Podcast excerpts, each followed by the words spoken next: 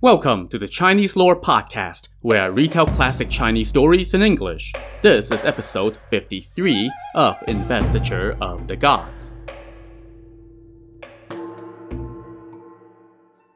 Last time, with some help from high-level creation gods, Jiang Ziya and company fended off the pestilence-spreading black magic of Lu Yue and sent him fleeing, killing three of the four disciples that he had brought with him. Lu Yue and the fourth disciple soon ran into another Chan Taoist warrior named Wei Hu, who was coming for their heads. Wei Hu soon used his magical demon-taming club to kill the disciple, and was now squaring off against Lu Yue. Once again, Wei Hu unleashed his club, Figuring that he was no match for that weapon, Lu Yue quickly fled by fast travel. Wei Hu then continued on his way to western Qi. Once there, he went to see Jiang Ziya and said, Taoist uncle, I am Wei Hu, a disciple under Master Divine Virtue. On his command, I have come to help you and serve western Qi. On the way here, I ran into Lu Yue. When we fought, I killed the Taoist who was with him, but Lu Yue got away. Despite not getting Lu Yue, this was still great news for Jiang Ziya. His foe outside the city had lost their biggest weapons. Of course, the commander of said foes, the Marquis Su Hu, was trying like hell to defect, but couldn't bring himself to do it as long as his officer and close comrade Zheng Lun refused to come along. Su Hu was also worried about the fact that, despite his prior communication to Jiang Ziya about his intention to defect, his forces had since come to blows against Western Qi repeatedly. So for now, he remained stuck outside the city. Let's leave Western Qi for now and hop on over to a mountain far, far away, where Pure Essence, a member of the class of 12 from the Chan sect, resided. Like his fellow class members, Pure Essence had lost a lot of his Taoist powers when they ran into a snag in the Yellow River Formation while helping Jiang Ziya defeat Grand Tutor Wen. Since then, he had been meditating in his cave, building back up his Tao. One day, he got a visit from White Crane Acolyte, the attendant to Heavenly Primogenitor, the founder of the Chan sect. White Crane Acolyte read a letter from their master, which instructed Pure Essence to go to Western Qi for the expected upcoming occasion of Jiang being assigned to lead a punitive expedition against the Shang. Once White Crane Acolyte left, Pure Essence noticed one of his disciples standing by. This was Yin Hong, a former prince of the Shang. Remember that early on in the novel, Yin Hong's mother, who was queen, had been framed for a staged assassination attempt on King Zhou, and she ended up being tortured to death by the king. In the aftermath, Yin Hong and his elder brother fled the capital, but were captured and about to be executed by King Zhou. But two members of the Chan sect, Pure Essence and Grand Completion, happened upon the scene and whisked the princes away to safety, and they each kept one of the boys as a disciple. Fast forward to the present, Pure Essence now said to Yin Hong, You are not destined to attain immortality. But right now, the martial king is a sage lord and is punishing the wicked. Your Taoist uncle Jiang Ziya will soon be named a commander and lead an army through the five passes into Shang territory, where he will meet up with other nobles to destroy the tyrant. You should go help him. But there is just one thing that makes me uneasy about sending you. What is that, master? Yin Hong asked. You are the son of King Zhou, so how can you consent to help his enemy? Pure Essence explained. When Yin Hong heard that, he gritted his teeth and his eyes grew wide. Master, I may be King Zhou's son, but there's enough bad blood between me and Da Ji to burn for a hundred lifetimes, he said. And if a father is not compassionate, the son cannot be expected to be filial. He listened to Daji and blinded my mother and burned her hands until she died. I have never forgotten my hatred or pain. If I can use this opportunity to capture Daji and avenge my mother, I would die without regret. Those words convinced Pure Essence, but he still cautioned. That may be your intent, but you must not change your mind. I would never dare to disobey your command, Master, Yin Hong reassured him. Pure Essence now gave Yin Hong all his magical items to help him on his quest, these included his Purple Fairy Longevity Robe, his Yin Yang Mirror, and his Water Fire Sword. When you head east on the expedition and pass through Sweet Dreams Pass, you will meet Mother Fire Spirit, Pure Essence told Yin Hong. She wears a golden haze coronet and emits a golden haze that shoots 40 feet high and covers her body. She will see you clearly, but you won't be able to see her at all. But if you're wearing this purple fairy longevity robe, no blade can harm you. Next, Pure Essence took the yin yang mirror in hand and explained Half of this mirror is red and the other half is white. When you shine the white half on someone, it will kill them, but when you shine the red half, it will bring them back to life. Also, keep this water fire sword on you for protection. Now, you must not delay. Pack up and go at once. I will also be in Western Qi before long. So Yin Hong packed up and took his leave, but as Pure Essence watched him go, a thought suddenly crossed his mind. For Jiang Ziya's sake, I have given Yin Hong all my magical items, but he is still King Zhou's son after all. What if he changes his mind midway? Then there would be trouble. So he quickly called his disciple back, and Yin Hong asked what's up. I have given you all these magical items. You must not forget my words. You must not turn against Western Qi. Pure Essence again reminded him. Master, if you had not rescued me, I would be long dead by now, Yin Hong said. How could I have dreamed of seeing this day? I would never dare to forget or disobey your instructions. Nevertheless, who knows what truly lies in one's heart, Pure Essence said. You must swear an oath to me. Yin Hong immediately said, If I harbor any stray thoughts, may my limbs be reduced to ashes. Seeing the lack of hesitation in his oath, Pure Essence finally felt comfortable enough to let Yin Hong go. So Yin Hong left the cave and fast traveled toward Western Qi. Along the way, he stopped on top of a strange, treacherous looking mountain. Just as he was taking in the view, a gong suddenly rang out from the nearby woods. Yin Hong looked over and saw a man with a long red beard, yellow eyebrows, and golden eyes. He sat atop a black horse and wore a black robe, over which he donned a suit of golden armor. Wielding two ridged silver staffs, this man dashed toward Yin Hong and shouted in a voice that boomed like thunder. Hey, Taoist boy, who the hell are you? How dare you intrude on my lair? As he spoke, he raised his staffs and attacked, and Yin Hong quickly pulled out his water fire sword to defend himself. Just then, another man shouted, Brother, I'm coming! This guy wore a tiger skin cap and had a face like a red date and a long beard he used a spear and galloped into the fray atop a yellow horse. Being outnumbered and being no match for the two of them, Yin Hong thought to himself, My master gave me that yin yang mirror, let me try it out. So he took out the mirror and shined the white half toward his two foes. Both of them immediately fell off their horses and crashed to the ground. Just then, two more vicious looking men charged up the mountain. One had a golden face with short hair and a coiled beard. He wore a red robe and silver armor, rode a white horse, and wielded a big saber. Taken aback by this man's fierce appearance, Yin Hong quickly shined a mirror at him, and this guy too fell out of his saddle. The last remaining assailant saw how powerful Yin Hong's magic was, and he quickly dismounted, kneeled, and pleaded, Immortal, please exercise your compassion and spare the three of them. I am not an immortal, Yin Hong said. I am Yin Hong, a prince of the Shang court. When the man heard that, he kowtowed and said, I didn't know that it was your highness, nor did my brothers. Please pardon us. I had no bad blood with you all, so I will not harm them further, Yin Hong said. He then shined the red half of the mirror on the three fallen foes, and they all came to. They immediately sprang to their feet and shouted, You sorcerer! How dare you bully us! But the fourth guy checked them and told them that they were in the presence of a Shang prince. The three of them immediately kneeled and paid their respects. Yin Hong asked for their names, and one of them said, We are outlaws gathered here on this double dragon mountain. My name is Pang Hong, and these others are Liu Fu, Gou Zhang, and Bi Huan. The four of you don't look like ordinary men, but heroes of our time, Yin Hong said.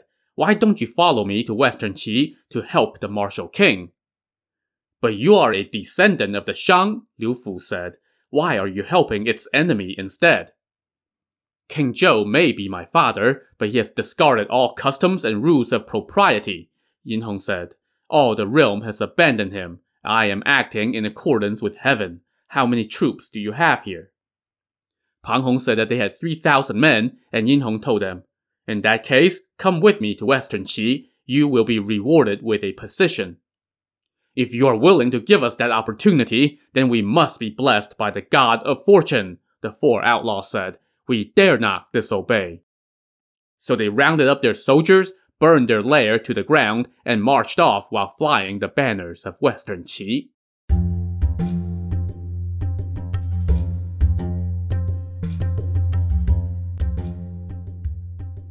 After some days on the road, they suddenly saw a Taoist approaching on a tiger. The soldiers started shouting in alarm when they saw the beast, but the Taoist told them, Don't worry, this is a domesticated tiger. It's not going to hurt you. Please let your prince know that a Taoist will like a word. When Yin Hong got this message, he halted his march and invited the Taoist to come talk. When the man approached, Yin Hong bowed respectfully and asked for his name. Your master and I both belong to the Chan sect, the Taoist said. So Yin Hong called him Taoist uncle, and once they sat down, he again asked for the man's name and his reason for coming. I am Shen Gong Bao, the man said. Where are you headed? On my master's instructions, I am heading to Western Qi to help the martial king. What nonsense, Shen Gong Bao said sternly. Who is King Zhou to you? He is my father, Yin Hong said. Shen Gong Bao now shouted, How can there be a son who helps someone else to wage war against his own father? But King Zhou is a tyrant, and the realm has revolted against him, Yin Hong said. I am acting in accordance with heaven. Even filial sons cannot go against this. Shen Gong Bao laughed. You are misguided. Your vision is narrow, and you don't understand honor. You are a descendant of the Shang, even if King Zhou is a tyrant, there is no justification for a son to wage war against his father. Besides, after he dies, who would succeed him? Instead of prioritizing your family's enterprise, you're listening to someone else and acting improperly. There will never be another like you. By helping the martial king, you're jeopardizing your ancestral temples and your family's enterprise. How will you face your ancestors in the underworld? That spiel gave Yin Hong pause. He looked down in silence for a while and then said, Your words are reasonable, but I had already sworn an oath to my master that I would help the martial king. What was that oath? Shen Gongbao asked. I swore that if I don't help the martial king wage war against the Shang, may my limbs be reduced to ashes.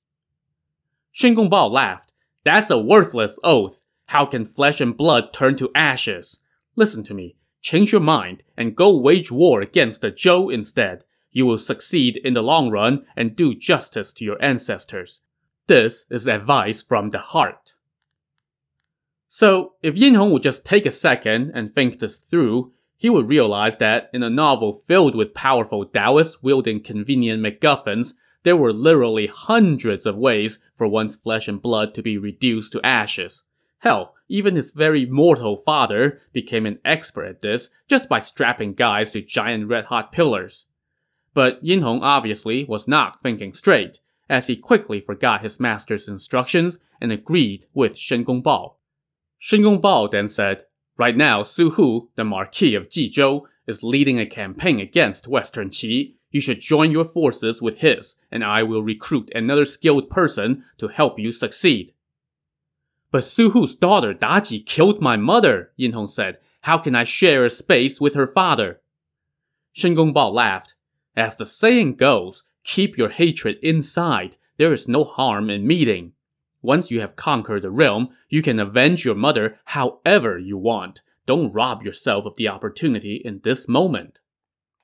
Yin Hong bowed and thanked Shen Gongbao for this advice. Shen Gongbao then took his leave, and Yin Hong told his troops to change their banners from the colors of the Zhou to the colors of the Shang. I'm sure his soldiers were rather confused by this sudden switch, but they all obeyed, and within a day, they had arrived outside Su Hu's camp. Yin Hong ordered one of his newly recruited officers, Pang Hong, to go summon Su Hu for a meeting. Pang Hong, being a former outlaw, did not know the proper way to handle these kinds of things, so he just rode to the front of Su Hu's camp and shouted, The prince is here and has ordered the Marquis of Jizhou to go see him. When word of this reached Su Hu, he thought to himself, King Zhou's princes vanished long ago, so who is this prince? Besides, I'm here on campaign with a royal decree. Who would dare to order me around? So he told his guard, Go tell that messenger to come see me. When Pang Hong followed the guard into the tent, Su Hu took note of his vicious appearance and asked, Where are you from? Which prince sent you here? It's the second prince who sent me here to summon you, General, Pang Hong replied. Su Hu thought to himself, the princes Yin Jiao and Yin Hong were about to be executed when the wind blew them away. So how can there be another Prince Yin Hong? Standing next to him, the officer Zheng Lun now chimed in. My lord, it was a bizarre situation when the princes were swept away by the wind. I think they must have been rescued by some immortal. And now, seeing the realm in chaos, he may have come to help his country. We don't know the truth. Wait and see how he acts when he gets here, and then determine whether he's a fraud or the real thing. Su Hu agreed, so he went to Yin Hong's camp, and Yin Hong summoned him in. Su Hu and Zheng Lun both entered and bowed, saying, Pardon us for not being able to kneel, as we are clad in armor. May we ask, which branch of the Shang family tree do you descend from? I am Yin Hong, the second son of the current king. My father lost his way and wanted to execute my brother and me, but thanks to heaven, a powerful Taoist rescued me. I have come to help you succeed, so why are you questioning me? When Zheng Lun heard this, he quickly offered a prayer to heaven and said, It's truly a blessing to the state to have you here. Yin Hong now combined his forces with Su Hu and took up his seat in the main tent. He asked how the war was going, and Su Hu recounted the prior engagements, leaving out the part about his own intent to defect, of course. Yin Hong then discarded his Taoist robes and changed into royal regalia, and the next day he led the army out to demand battle. Inside Western Qi, Jiang Ziya got word that the prince of the Shang was outside demanding combat, and he had the same question that Su Hu had about where this prince came from. Flying Tiger said, Yin Jiao and Yin Hong were about to be executed when they were swept away by wind. This must be them. I recognize them. Let me go out and determine the truth.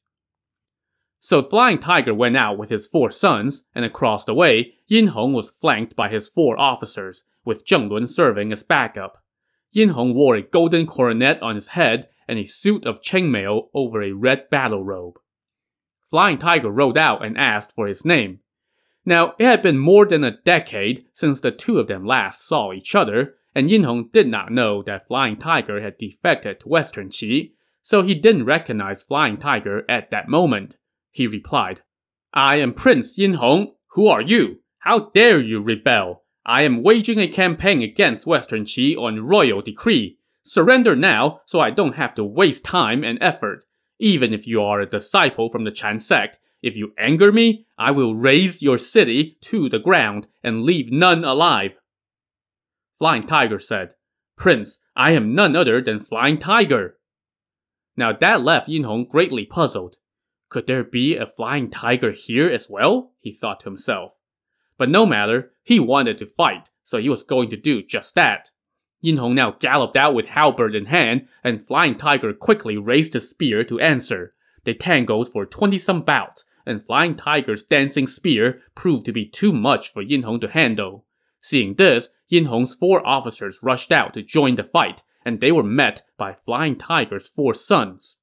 In the midst of the fighting, Yin Hong turned and fled. When Flying Tiger gave chase, Yin Hong took out the yin yang mirror and shined the white half at him. Flying Tiger promptly fell off his cow, and Zheng Lun dashed out and captured him.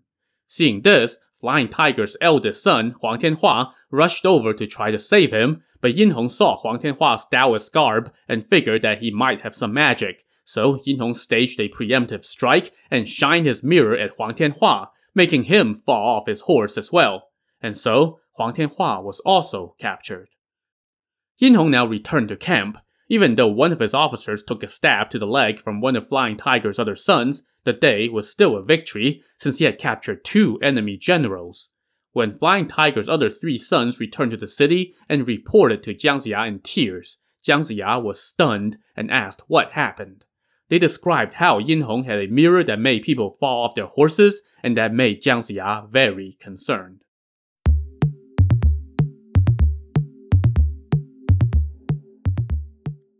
Meanwhile, in the Shang camp, Yin Hong ordered the two prisoners be brought forth. The soldiers carried the two unconscious prisoners in and laid them on the ground. Yin Hong, trying to show off his powers, now shined the red half of the mirror at them, and both Flying Tiger and Huang Tianhua woke up and found themselves bound, which made Huang Tianhua irate. The two were now pushed forward to see Yin Hong. Flying Tiger said, How can you be Prince Yin Hong?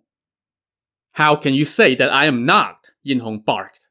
If you are him, then how can you not recognize that I am Flying Tiger? How can you not remember how I let you go while you were fleeing and how I tried to save you when you were about to be executed?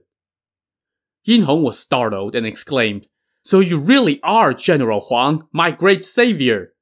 He quickly walked over and personally untied Flying Tiger and his son. He then asked Flying Tiger why he had defected to the Zhou. Flying Tiger bowed and said, My lord, I am ashamed. King Zhou has lost his way. He abused my wife, so I abandoned the darkness for the light by joining the Zhou. Besides, two-thirds of the realm already belongs to Western Qi, and all the 800 nobles of the land have pledged their allegiance as well. King Zhou has committed 10 great crimes. He has offended the realm, cruelly executed his vassals, strapped loyal officials to the burning pillars, cut out a talented minister's heart, killed his wife and tried to kill his sons, acted in a most debauched manner, drowned himself in women and wine, undertook lavish construction projects, squandered precious resources, and drawn the wrath of heaven and the people. No one under heaven can coexist with him. You know this. Thank you for releasing my son and me. This is a most generous kindness. Standing to the side, Zheng Lun panicked and cut in. My prince, you must not release them. If you let them go, they will cause trouble again. Think about it. But Yin Hong smiled and said, General Huang once saved my brother and me. It's only right to return the favor, so I will let him go this one time. If we capture him again, then we will punish him according to the law. He then ordered the men to return Flying Tiger in Huang Tianhua's armor, and he told Flying Tiger, General Huang, I have repaid your kindness. From now on, there are no other debts between us. If we meet again, be careful and don't do anything that you will regret. Flying Tiger thanked him, and father and son then returned to the city and went to see Jiang Ziya. Jiang Ziya was like, How the heck did you get back here again? This is the second time you've been captured and came back alive. Flying Tiger told him what happened, and Jiang Ziya rejoiced. Truly, heaven blesses the blessed. Meanwhile, in the Shang camp, Zheng Lun was pouting. I mean, how many times can I capture these same two guys only to have someone let them go? He told Yin Hong, if we capture them again, we must not let them off easy. I had captured them before, but then they escaped, and now they got off easy again. But Yin Hong said, Flying Tiger saved me, so it's only right for me to return the favor. In any case, he can't escape my clutches. The next day, Yin Hong led his army out again and demanded to speak to Jiang Ziya. So Jiang Ziya and his troops rode out. Pointing with his halberd, Yin Hong shouted, Jiang Ziya, why did you rebel? You were once an official of the Shang. How despicable you are to betray your lord's kindness to you. Jiang Ziya bowed and said, My prince, you are wrong. When a lord is just, his vassals will follow him without orders. But when the lord is unjust, his vassals cannot follow his orders. King Zhou is a tyrant, drawing the wrath of the people and of heaven. All in the realm have grievances against him, and all under heaven have rebelled against him. This is not a case of the Zhou disobeying his command. And now the land has submitted to us and placed their trust in our kingdom. So why must you go against heaven's will? I fear you will regret it. But Yin Hong was not in a listening mood and shouted for someone to go capture Jiang Ziya.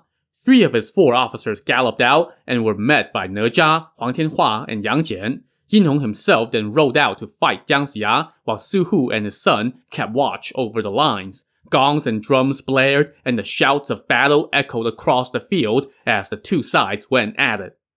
After a few exchanges against Yin Hong, Jiang Ziya unleashed his god-beating staff, but Yin Hong had on his purple fairy longevity robe underneath his armor, so even though the staff struck him, he felt nothing at all. But that immunity did not extend to his officers. At the same time, Ne Zha unleashed his universal ring, and it knocked his opponent Pang Hong off his horse, Ne Zha then added a thrust to the gut with his spear and finished off Pang Hong. Seeing this, Yin Hong left Jiang Ziya and went to fight Ne Zha instead. Meanwhile, Yang Jian was tangling with the Shang officer Bi Huan. In the midst of their fight, Yang Jian let loose his sky-barking hound, and the dog did what it did best and bit Bi Huan. The pain distracted Bi Huan long enough for Yang Jian's saber to find its mark and kill him. After fighting Ne Zha for a bit, Yin Hong pulled out his mirror and shined the white half of it at Ne Zha. But of course, being made of lotus, Ne Zha was once again immune to this magic, no matter how many times Yin Hong shined the mirror at him. Uh-oh, what's Yin Hong gonna do now? To find out, tune in to the next episode of the Chinese Lore Podcast. Thanks for listening.